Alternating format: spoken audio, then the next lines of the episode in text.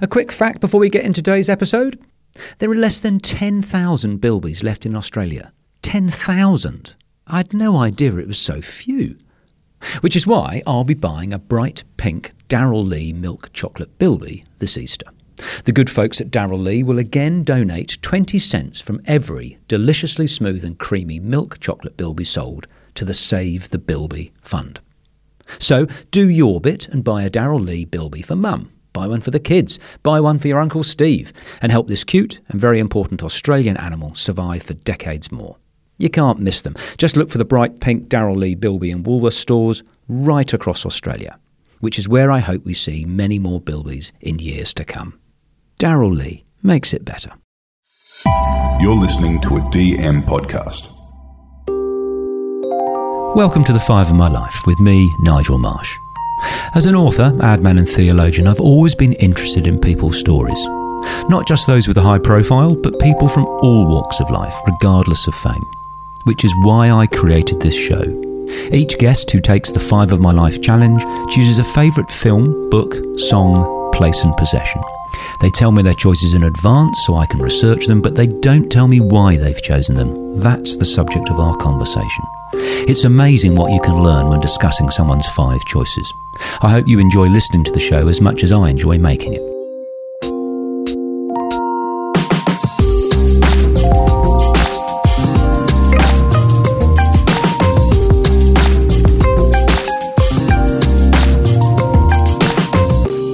Jamie Durie is one of Australia's most successful exports. Best known for his work as a television host of over 50 different design shows around the world, his work with Oprah, and his successful horticulturalist and design businesses, Jamie's story is all the more fascinating because of the mid career pivot he took, which radically changed the course of his work and life.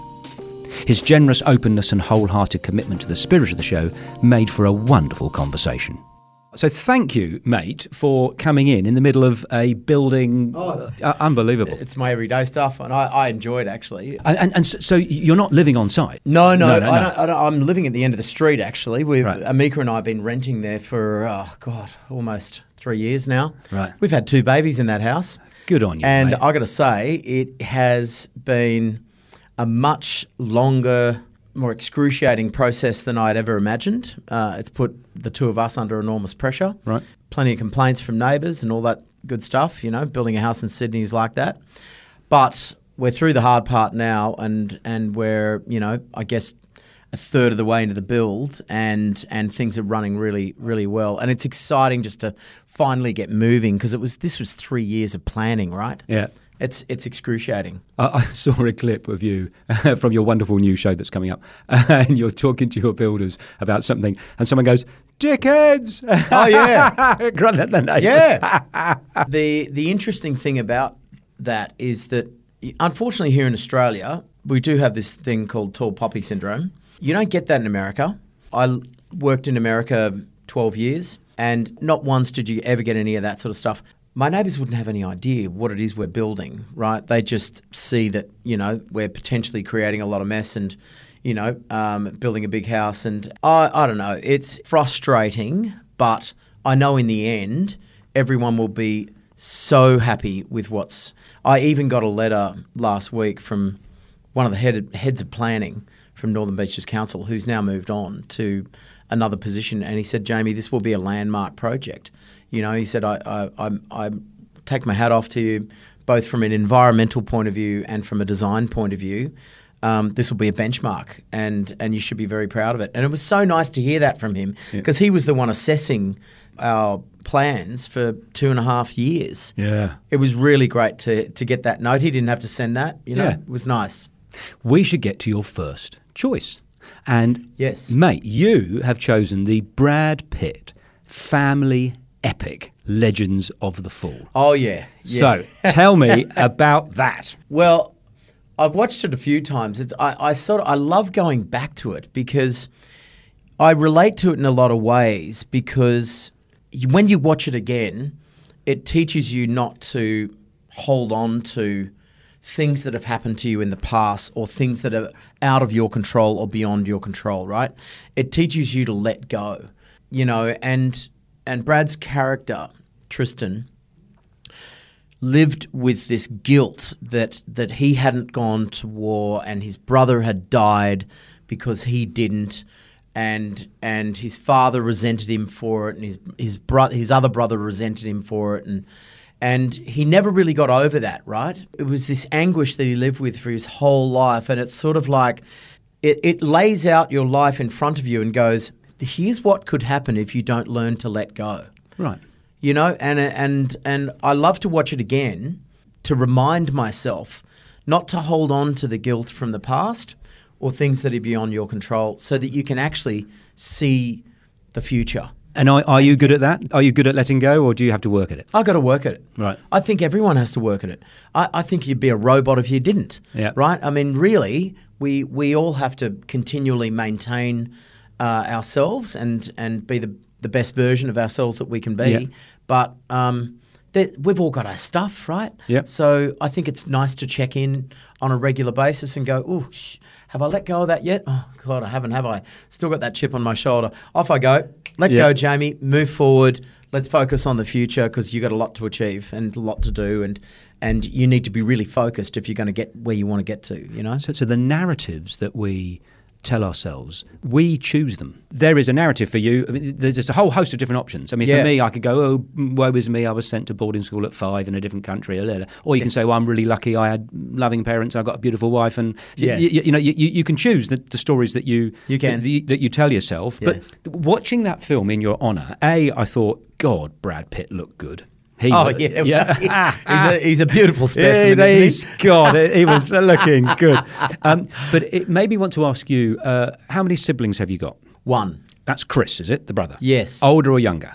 Younger. He's an architect. He's in the architecture. Ah, area, okay, yeah. Mm. similar guy. So, so the, the for, for listeners who haven't seen the film, it, it- I mean, I'm, I'm summarising here, but it's three brothers, and they all fall in love with the same woman, Mm. and there's lots of you know guilt about, oh my god, have I taken a crack at my brother's wife, and this and that, and oh, my yeah. god, yeah, right. So, a couple of questions about the film. The, the first is. What's your sibling dynamic? How, how has that played out? I, I wouldn't, apart from you now telling me he's an architect. When you were young kids in Tom Price, were you always competitive, or was he the big bro? Well, um, yes, is the answer. We've always been competitive, I think, um, or I have at least. I can remember uh, us taking a pee on the side of the road in the middle of the Nullarbor when my father was driving me from driving us from Tom Price uh, over over east, which we used to do each Christmas. Um, but you know, we were kind of raised on red dirt and powdered milk in, in a mining town called Tom Price, and my brother was born in Paraburdoo, and um, it was a pretty humble existence. My mother learned how to grow roses in the desert out there in the outback, and and uh, and I can remember my dad chasing around a brown snake in his underwear with a shovel. So Yeah. you know, there's lots of great memories there, and and um, I I think I've d- uh, built a deep connection with Outback Australia for Yeah. for those those those in those foundation years. Um, but I do remember creating spears and all sorts of things, and uh, I used to play a lot around with weapons and things. And, w- with Chris or on your own? Or well, I, no, on my own. And I remember throwing a spear, which unfortunately went through my brother's arm, uh, and he had to be carried off to the hospital with a spear through his arm. I don't think he ever really forgave me for that. um, unfortunately, we don't talk a lot these days. We, Oh, um, okay. Which is which is unfortunate, but um, you know we've both moved on, and he's got he's got certain beliefs that I'm not on par with, and Okay. and, and that's that's his choices, and Right. yeah, so it's a bit sad, but um, we had a, we had a great childhood, and and yeah, sorry, I, I didn't. I didn't know that. I, I, I probably wouldn't have asked if I did. Um, okay. Is your dad because the the film Legends of the Fall? i i it's a father going uh, off to remote area with his three sons. yes, I, I read that uh, mum and dad got divorced at ten. Mm. How do you think that has informed? How was that for you? I know it's your it's your reality when you're ten. It just is life. But looking back, how has that potentially informed your views, behaviour, attitude? Oh, look, I think And have you got a relationship with him? Did, did he go I've and then got a- disappear, or, or did, you my- stay with my father. With your I've got a great relationship Right. with my dad. Yeah, he's at the house every second week. Right. Uh, he lives here in Sydney, and Right. um, and we catch up for a Sunday roast. You know, every second. And he's a, he's a great man. He um, served our country for twelve years in the Air Force. Right. My mother was also in the Air Force. My cousin was an F 111 um, pilot. I'm probably the only one that wasn't in the Air Force, although I hear I was made uh, on an Air Force base in Penang. I Um, don't want to hear. after after a bottle of bourbon with a monkey in the room, which might which which Right. may uh, you know unleash a few uh, ideas in your mind of where it all happened. But um, no, dad dad's a great man, and we've got a really great relationship. And uh, yeah, I, I think if I can be half the man my father is, I'll be I'll be very happy. Oh, I, I love it when people say nice things about other people. I should have asked about your dad, not your bro. But there you go. But, but, but ho- hopefully after this, you're going to get on with your bro. Um, we're going to move to your second choice, which makes me laugh because in your honour, I read 700 pages of uh, Gregory David Roberts Shantaram. And what listeners need to know is barely 40 minutes ago, Durie called me and said, Can I change my book? And I said, You are bloody uh, kidding me. I think you called me recalcitrant, which I which which I, I, I took on board as as as a bit of a compliment. so what we're going to do for the Sorry, mate, but it's a bloody good read, isn't it? Oh, it's a great read. Hey? It's, a, it's a great read. Um, but what we're going to do for the first time ever on Five My Life, Yes. because you are who you are, Oh, no. special special privileges. Don't give me any favours. Well, well, I'm going to. I'm going to talk about Shantaram because I've got a couple of questions because I read the bloody thing, uh, and then we're going to talk about the book that you actually, 40 minutes before the interview, wanted me to talk about instead. So, Why- why, why? did you choose Shantaram? Look, uh, for me, it was again. It's one of those. It's one of those books that I go back to at various times in my life. What Shantaram t- taught me, because you know he's he's for those of you who haven't you know read the book, and he- you know he obviously dealt heroin, got busted, um, you know, got locked up in an Indian jail for um, years and years and years in life, and, and then and then happened to escape, and and it's it's a, a great story, but it's a story of redemption, right? And he then spent, I guess, the rest of his life giving back to the poor, helping out the community who helped him and harbored him, finding a way to uh, make up for his sins, if you like, and and and that was his form of redemption, right? And and I guess uh, I related to that in a lot of ways because he didn't want to be known as the heroin addict, right? In the same way that in my professional career, I don't deserve to be known as a stripper. But we all know that was, you know, the first few years of my working life, and and I started uh, at the tender age of sixteen, and left home when I was fifteen, and and off I went. I was in Las Vegas and all over, and and it's funny how often it still comes up. And they were the greatest years of my life. I mean, don't get me wrong. As a 21 year old boy, you know, traveling the world and and and uh, in a in a beautiful big Broadway show, and uh, it was great fun, and I loved it. And it and and I think you know, travel has been for me the university of life. Uh, I then came back and studied horticulture for four years and sort of did other things. But I I guess I carried that with me embarking into my career, and I have done all I can do in in my my career to date, and and will continue to to be known for other things than than just what defi- what what the public defined me of uh, in those earlier years. Yeah. So, so I have to say, and I, I don't want to blow too much smoke up your ass, mate, but is you've done a really good job at that because I, coming fresh uh, to to you because we've you know I'm 60 years of age. I've never you know never met you, never a, had any communication with you, Yeah. uh, and then invite you on the show. I mean, weird coincidence. Invite you on the show, you say yes, and then literally the next week I sit next to you. And your beautiful family at a restaurant. how, how, how weird was that? it was bizarre. Re- okay, Jamie, uh, abs- right, Amika, hello. uh, You get the, wow, the weirdest thing. I But- know, but, but and the, and the, the kids were pulling the Sri Lankan curry off the table. Did you ah, see that? Yeah, yeah.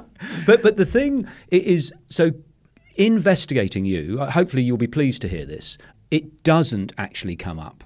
If, if you if you came from Mars, Yeah, and you never great. heard of Jamie Durie, Yeah. right? You you get your wonderful work, your environmental work, your design, your architecture, your garden. You, you you don't actually get. So, so, so if you keep digging, you'll get Manpower, but you actually Yes. don't get quite. You don't get a lot of it. Yes. Right. So I, I don't know. I imagine in 1993, that's that's what it would be. So there's a story. This is I've just honestly the media, God love them, where Marianne Faithfull. That there there is a story, whether it's apocryphal or not, where in 1969 there was a drug bust in Primrose Hill, and she was going out with Mick Jagger, Oh, and, yeah. and the police were all very, very happy and, and leaked it to the Sun that they found a Mars bar where potentially, usually Mars bars aren't kept. Oh. Uh, uh, yeah, indeed. And so that, that's the Marianne Faithfull. Uh, um, Is that right? That's right. Anyway, wh- whether it's true or not, she is then launching her 27th album in Australia in 2017. And the first question the journalist asks is, "So, Marion, tell me about the Mars bar." And you go, "For the love Oh of, for the love of God. God, I I'm know. a talented artist." I know, I know, I know, I know, and and you know, for for I guess for, for the first ten years of my career, outside of that, that was the first question that most journalists threw out there because, you know, they didn't really have a whole lot else to go to. Yeah. So yes, I worked and have worked and will continue to work really hard, but also I've learned that. Um, you don't necessarily have to prove anything to anyone, right? If you're happy enough with, with what you've put forward in life, um, you should feel really good about your day. I love what you're saying, where I actually think if you do what you've done, then the thing that you might not want as your calling card actually becomes really, really impressive if you own it. Right, Yeah. Uh, Over the years, so there's an actress I forget who she is, but who started on Home and Away, and now she's a Hollywood A-lister. Right, Yes. and when she's uh, there's one actress who goes, "Oh, oh, stupid show, I had to do it," blah blah blah, and you go, oh, "Okay." This actress goes, "Yeah, I loved Home and Away, fabulous experience." You go, Yeah. "Yeah, great. It's Yeah. part of you. We're- we're Yeah. all- it's, it's like the barrier reef. You lay down layers. You go, well, I'm looking at a very successful business person and TV host and author, and you go, yeah, and it makes you more interesting, more admirable. Bloody hell, you, there was a successful thing. You, you, you weren't you weren't like a useless bloke in in Wollongong RSL No. cracking it out to twenty. You were you were top of your game. We So- were the first Australian cabaret act to ever get a residency In- in L- yeah. on Las, Ve- Las Yeah. Vegas Boulevard. And I, you know, and we were playing to audiences of 8,000 people in Yeah. South Africa, in Sun City. All, all of them women, of course, most of them. Um, but it was incredible. I got to meet Bishop Desmond Tutu and Yeah. did charity events in Africa over there with him. The amount of people I met, and I must have wo- worked in I don't know. We, I think we were averaging about 18 countries a year for nine years. So I really did get to see the world it, through different eyes. Dated princesses and all sorts of things, and just Yeah. you know lived in Manila, Manila for a little while, and worked in Taiwan and uh, Japan and New York and France and Spain and England. Played the West End Theatre in London, Yeah. and INXS went on after us. And I love it. And and then you know had a few beers with Michael Hutchence before he passed. God rest his soul. You know, it was these were great experiences that I will never forget. Uh, but uh, there's something which I, I- got this to my shame. I, I once was uh, I won't mention her name. She's a gorgeous lady interviewed by a, a daytime telly person, and I was internally, secretly, to my shame, being a little bit uh, judgmental. Yeah. Oh, yeah. Yeah. Yeah. I, I, I wasn't telling you. I'm just thinking. Yeah. Yeah. Right. And met her, and she was incredibly professional, intelligent, Yes. nice, welcome, and I felt such shame. Yeah. Right, is the truth is doing anything well is actually admirable. It's not e- it's, it's Yeah. mate, I couldn't dance for one minute and women would ask me to you, know to stop, right? Yeah. It's to do anything that gets I mean national, let alone international success. Yeah. Forget what it's in. Yeah. That's incredibly Yeah. successful. And then actually what it's in, that's pretty fucking clever as well. So Yeah. so I I I- I think the time for uh, I mean, you're not that you hide it. I mean, I, I, I think it's a fantastic Yeah. part of your of your oeuvre. It, it's thank you. Yeah, it's and I I think you you bounce off those things in life, right? And they catapult you into other areas. And that's what happened with me. Yeah. Uh, I can remember when I came back to Australia and I started studying horticulture. Went back to, to college for four years, and um, and uh, and I the the first headline when um, when I came out of that was uh, from hot pants to pot plants. Oh, And- tell me about the Mars bar. uh, but you know what? Yeah. Whatever. Yeah. It's I, I, I- it's it's a part of my life, and uh, and it's and it's enabled me to really catapult into a whole different and and use what I've learned as an expert, as a landscape designer, uh, in positive ways. Yeah. You know, I knew back then, living in hotels in all sorts of strange countries. I knew back then I was suffering nature deficit disorder. Right. And I think a lot of people go through that, right? And I, I knew that I wanted to work in a creative field because I was designing with huge lighting shows and pyrotechnics and stages, costumes and uh, stage sets and things. And I thought, well, if I can use this same design expertise in a positive way for the environment and and use an ever changing object like a plant um, to design with, wow, wouldn't that be a skill? And there weren't many people around back then doing it. Um, there were only a handful uh, 25 years ago. So I started up this little business called Patio back in 1998. And who knew that it would um, it would go on to employ 170 odd people Yeah. around the world? know? Fantastic. I'm going to bring you back to uh, Shantaram. Yes. uh, because the bloke goes off at the end to Sri Lanka.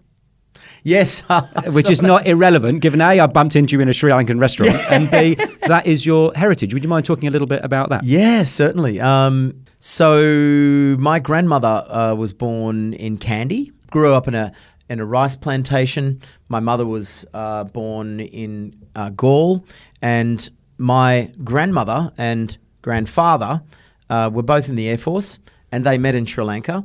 He was sort of doing a bit of work with the um, intelligence bureau, and off they go. And and and so for me, going back to Sri Lanka, I did a I did a documentary with um, Geoff Jansz many many years ago, and uh, it was called Geoff and Jamie's Sri Lanka. And it was so fantastic going back to visit my mother's house, seeing where she came from. I do feel a deep connection with with with Sri Lanka and the tropics and the food and so forth. And so, you know, and, and I when my grandmother first came out to Australia, black as, and my grandfather was white, um, English, and you know she used to get spat at in the street. And There's Oh. all sorts of things happening back in those Right. days, and and suffered a whole lot of sort of discrimination when she first came out, and that was back in the day. And I think you know she rose above adversity and ended up having her own little TV show on Channel 9. Would you believe she used to do uh, cooking classes with her curries? She then went on to be a floral designer. Um, and she did wonderful things with her life and her career. She passed too young, unfortunately, with a brain aneurysm. But um, but God, she was an amazing woman, and it did inspire me a lot. And I've always felt a very, very deep connection to Sri Lanka. Oh, fantastic. Let's talk about the second book. If you're going to uh, wrap me over the knuckles publicly, we better we better at least um, Okay, go, go for your life, to it. Durie. It's called Longpath. Our future needs an antidote for short termism, which is hilarious given you called me up to change it. I think I know, I know, I know. But um, I couldn't not share this read with you and and the listeners because, to be honest, it's it's kind of everything that I'm I'm chasing right now. Right? Yeah. I mean, this is this is about uh, it's the antidote to short termism, and it's about tackling problems that are bigger than you and and bigger than things that will be solved in just your lifetime, right? And that doesn't just go towards climate change and the environment and so forth because it will take a few years to fix that, but it's about contributing everything you have today into your life in a very selfless way in order to create a better future for people when you are not around. I, I, that's a fabulous message. Uh, honestly, I, I watched the TEDx. I watched yours too, by the way. Yeah. It's helping me with my time management already. But I watched the TEDx and I was like, wow, that is so on the money right now. You, you, you listen to anyone that's come from a place of adversity and they'll have something wise to, se- to share with you, right? Um, but I think this long path is something we should all be striving for. And ironically, that's, that's been the driver behind this new show that I'm doing Yeah. um, you know, for me, growing home is how do I build the greenest possible house I can possibly build, and how do I bring on board um, a range of like-minded individuals who can help me achieve this? And it's a quest, right? And if I'm going to do a show about building a greenhouse, then I'm going to turn the cameras on myself first and my own family. And we are going to practice what we preach, Yep. and we are going to suck up the high interest rates and and the and the increased building costs and all the stresses and the turbulence that goes with it because I think when you start to look at a house that's powered with geothermal energy and solar panels and and all the other great stuff that's available to us now this is how we should be building houses for the future I, I after our home I want to I want this to continue on for many, many years. Right. And and I hope someone else takes over the reins and hosts this show and continues to just like Grand Designs, this is kind of like the eco version of Grand Designs Yeah. because everyone's got their own version of building a their best version of a green home with what they can afford and the resources that are available to them, right? And if we all did that, like for instance, everyone in Australia should have a rainwater tank. Everyone in Australia should have solar panels on their roof. If each of us just did that one little thing, the the magnificent impact that this would have on our natural resources would be incredible. But we're, we're, we're such a long way from that right now. But but there's this massive interest in interest in eco tech and technology and, and and it's such a fast moving pace that in the last three to five years I have met so many inspirational people who are doing great things in the environmental space. I want to put them on camera. Right. I want to show this journey. And that's what the long path is about. I, I can't wait to read it. There- There's, I've had a couple of interesting conversations recently. Um, one with the person who's talking about solar paint.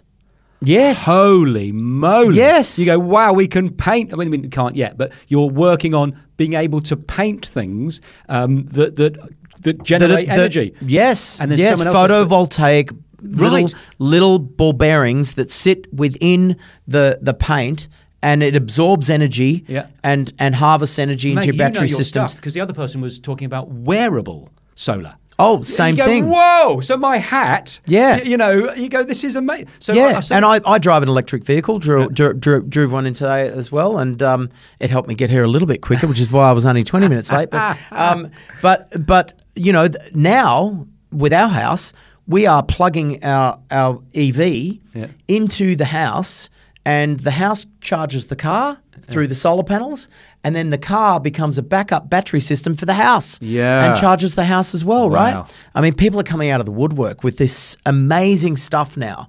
Um, we've all got to think more responsibly about the way we're building our house, our houses, and um, and and the impact that we will have and our future generations. Because this house, trust me, will be around for hundreds of years. But the important thing is, get your wife and kids in by Christmas, mate. Oh, no, I she's know, waited too worry. long.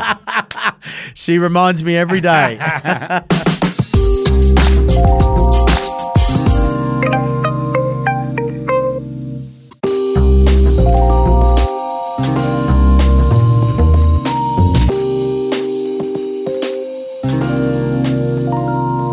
Now, we're moving to your third choice. And uh, on Five My Life, every one of my guests' songs gets put on a Spotify playlist, which is sensational because obviously it's incredibly diverse. Uh, now, Chris Martin of Coldplay wrote five songs for Gwyneth Paltrow. Uh, in his in his life and relationship with her, uh, and you have chosen the one that he wrote for her after her dad died. Fix you.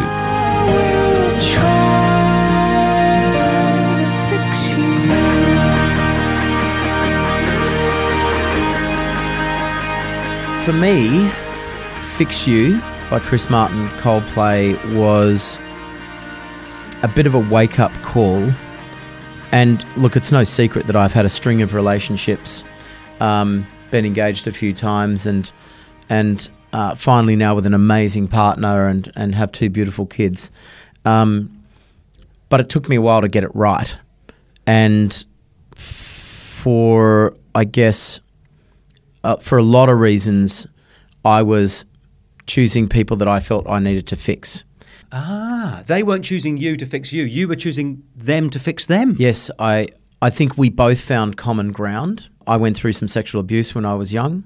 Some of my partners did as well, and funnily enough, you don't talk about that on the first date. No. But there's a reason that you come together, I think. Right. And in a lot of ways, I guess you, you try to fix the person you're with, but actually, it's it's your own issues you need to You're work. for. projecting, yeah. yeah, that you're projecting, right? And and that song, for me, that's what I take from it, right? Right. I and and it wasn't until I'd sort of started to do the work on myself, Yep.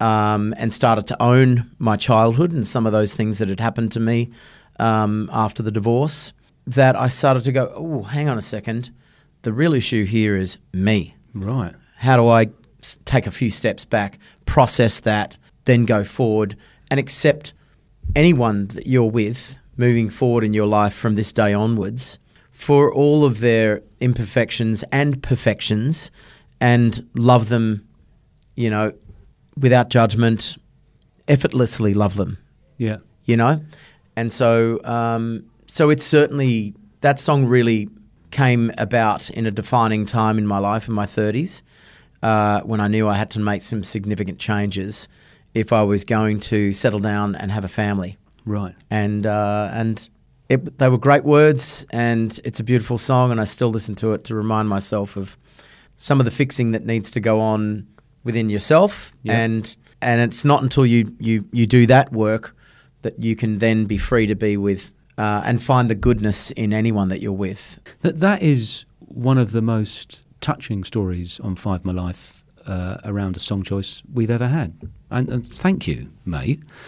Gosh, therapy? Did you do therapy? Yes, of course. Yeah.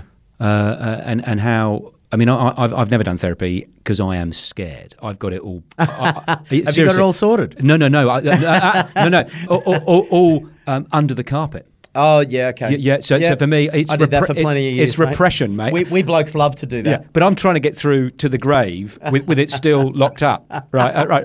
So, so, so and and, and with I'm- Noble of you to say. well, well, I'm I'm terrified that, that someone I'll go to the therapist and and they will uncover all the deep issues that I've got. I, I've Yes. got no, I've got them battened down. Yeah. it is.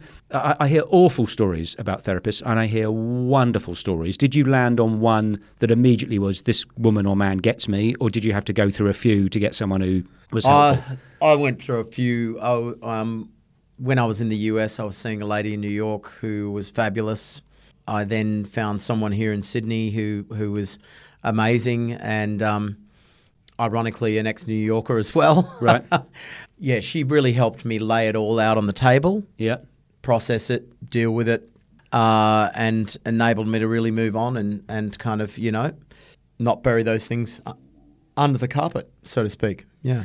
Uh, and then your your romantic history, you were, you were saying it's not a secret. And apologies if I don't I don't read the, the celebrity mag, so I, I I'm not up on it. Is is are, are you? Is it the e word engaged or the m word married? Have, have, have you- We're we're engaged at the moment. Yeah. and, and is is there a date or are are you? there is a date. Yes. Uh, do, do we know it or is that a secret? Uh, no, no. We, well, we haven't publicly thrown it out there, but, Oh, well, but uh, uh, for you, Nige, maybe I will. Well, well, don't mention it unless you want, because there are a few thousand people that listen to this. I mean, we can edit it out if you want. Well, well, when is it? Is it this year or Well, next we year? were- we've we've you know poor poor Mika has you know she's been pretty much pregnant the entire time I've been with her. so you know we've um, she's just given birth to two beautiful beautiful babies. Um, you know Bo and Nash I just adore and they have really changed my life Yeah. and changed and and added a lot more meaning to what it what it is I do.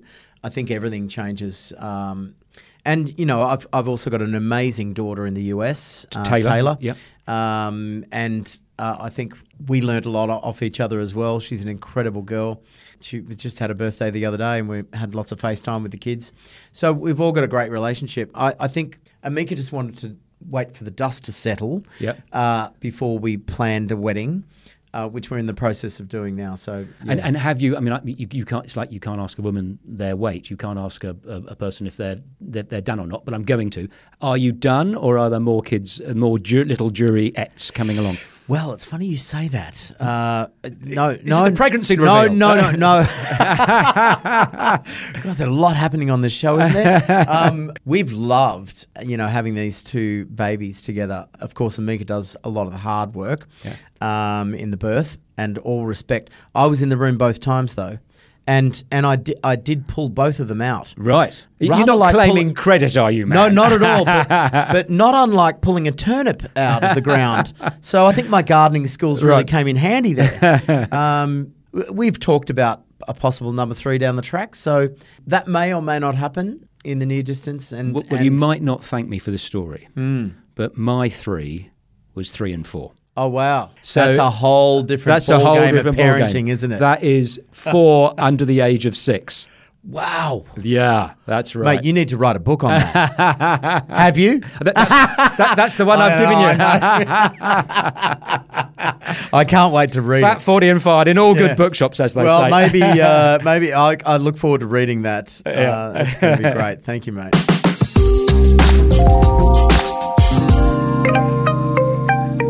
Your fourth choice on Five Mile. I just love Yeah. the way different people uh, respond to the format.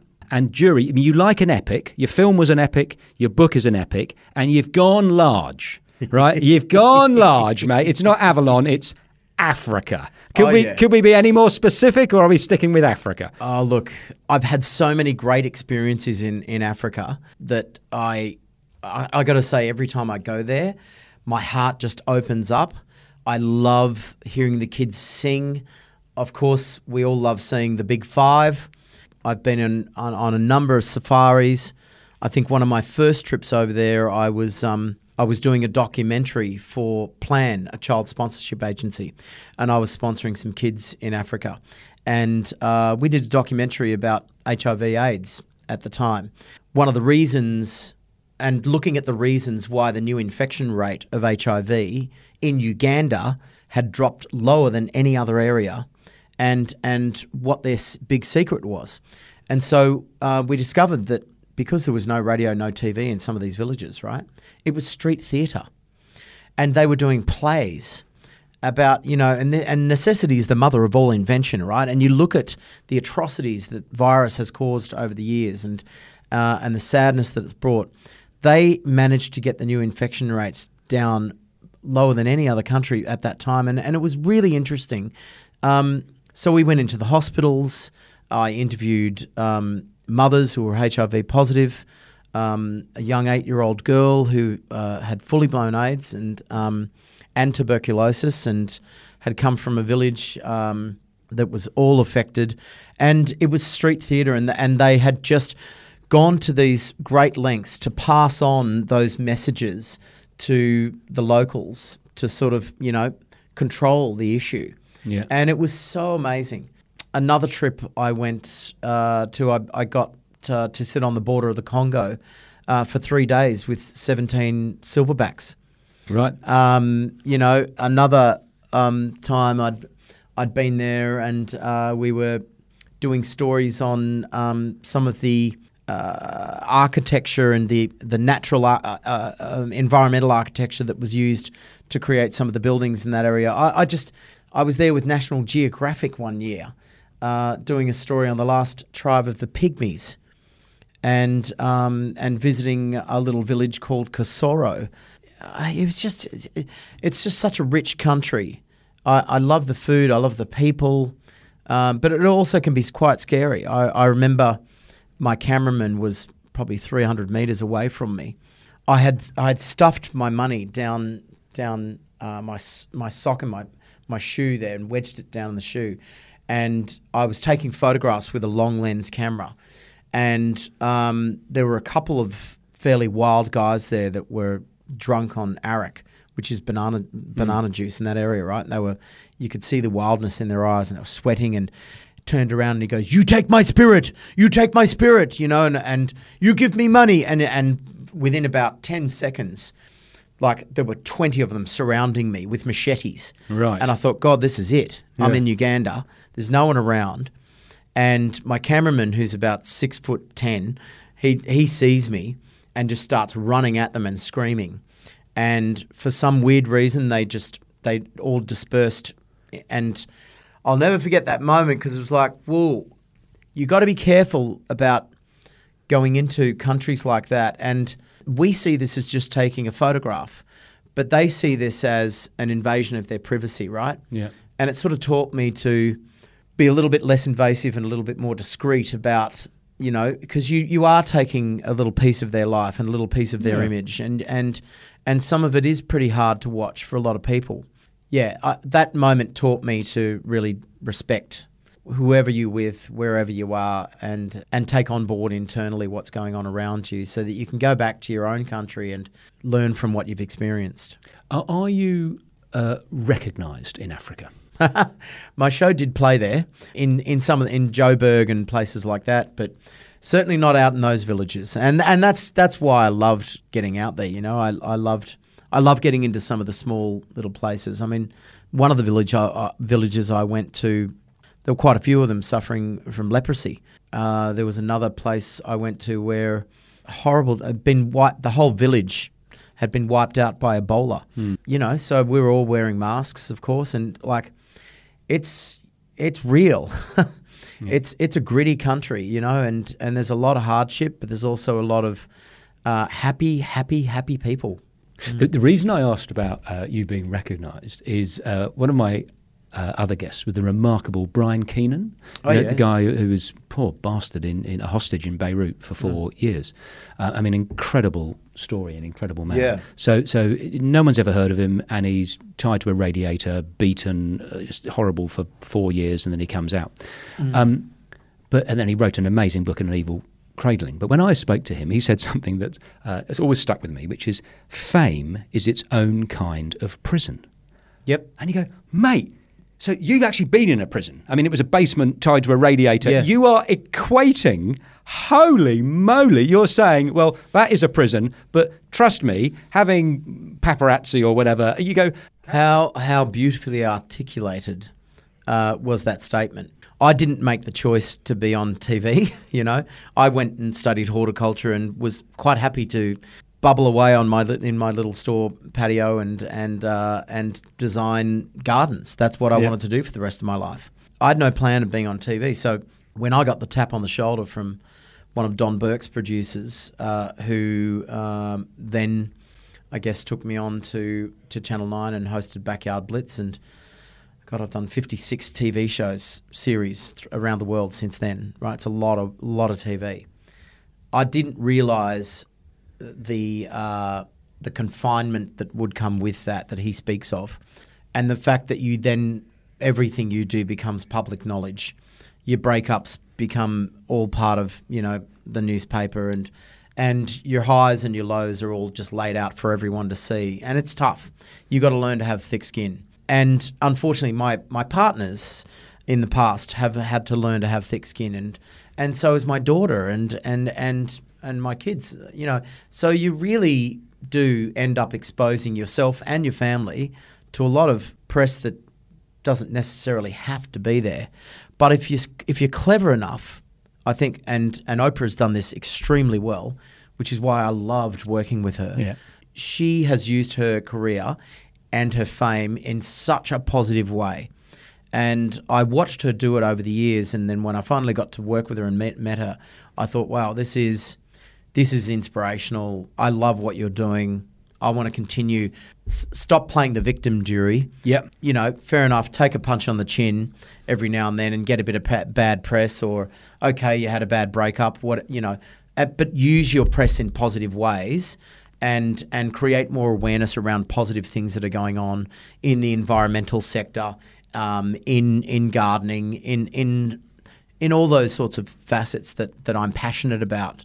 I've learned over the years to just deflect and let that thing, you know, wash off you. Tomorrow's the new day and use your profile in positive ways. I, I really like the place where it seems that you are in, mate. You seem to be happy in your skin. Where if you have done the work and owned a few things and are future focused and thinking about the contribution you're going to make, there isn't much that they can say if you let it wash over you that matters. It's a problem if you're a young man or woman. It can be devastating. If you've got something to hide, so you've Yeah. got you, you know you haven't just got your family in Avalon, you've got another one in Mascot. Well, then you you constantly you know worried because they might they might spring you. But if you're living the life that you're living, pff, Richard E. Grant does something where he will, he will stand on a on a pavement. So so perhaps he will run up to him and he'll stand there. uh, And the, the photographer is like a bit embarrassed. He'll take a hundred photos and he will still stand there. Going, "Have you got enough?" Yeah. Y- you, know. No, that's the way to do it. Take as many as you want. Yeah. You know, I'm buying an onion. You know, do you want me to hold the onion up? you know, not, and then Yeah. then the pictures Riveting are, stuff. are worthless. You I go know. right, and they sort of walk away. Yeah. So, so you go, and I love what you say about you know, you know, suck it up, Durie. You go. There lots of people give their right arm to have some of your good fortune. Yeah. So, so that goes. You know, it's yin and yang. Yeah. So Yep. I might get uh, accosted in a shopping centre with someone saying, "I loved you so and so." Yep. but I can also do amazing your amazing work for charities and the environment. So That's right. Yeah. Yeah. And I don't think I would have had the opportunity to to get involved with the charities or the environmental work I've done over the years had I not have had that profile. So, um, you know, I continue to nurture that because I'm I, I I feel like I can. That's become a tool in my little toolbox. Yeah. Um, that I can then wheel out to do all sorts of great stuff. Talking of tools, Yes. you've brought one in as your possession. Oh, yeah, Now I people did. don't know this, but he changed his possession as well as trying to change his book. He's a wild card, Oh, Jerry. mate, you're gonna you're gonna you're gonna love this. Now describe it for our listeners who might not see it. Okay, so let's turn the, the clock back a few years. I was doing some environmental journalism for a Channel 7 show called Sunday Night. And uh, my amazing EP, Dale Paget, uh, who's a great journo, travelled with me to Montana. And then uh, previous uh, to that, uh, I had done a story on climate change in the Arctic and uh, dived under five feet of ice, almost lost my life down there. And I've worked with some of the greatest journalists of all time. And for me, that was one of my favorite jobs, right? Got to travel. I traveled through 13 cities in Ethiopia. But one story that really stuck with me was we were doing a story on, on climate change and how it had affected, uh, how there'd been this increased attack on humans by grizzly bears at the foothills on, of Yellowstone National Park in Montana. And you go, well, how does pe- people don't often make the connection between climate change and an increase of bear attacks on humans? But this is how it happened. So, with the temperature changes, in, in the US, by the way, 37 of the state flowers and trees have moved out of their state of origin purely because of climate change, right? Because because we're warming up the world. Right. And the white pine beetle had started to attack these conifers. And because because the winters weren't cool enough to, to deter these white pine beetles. So of course the bears are running out of food, which are these nuts that come from the white pines.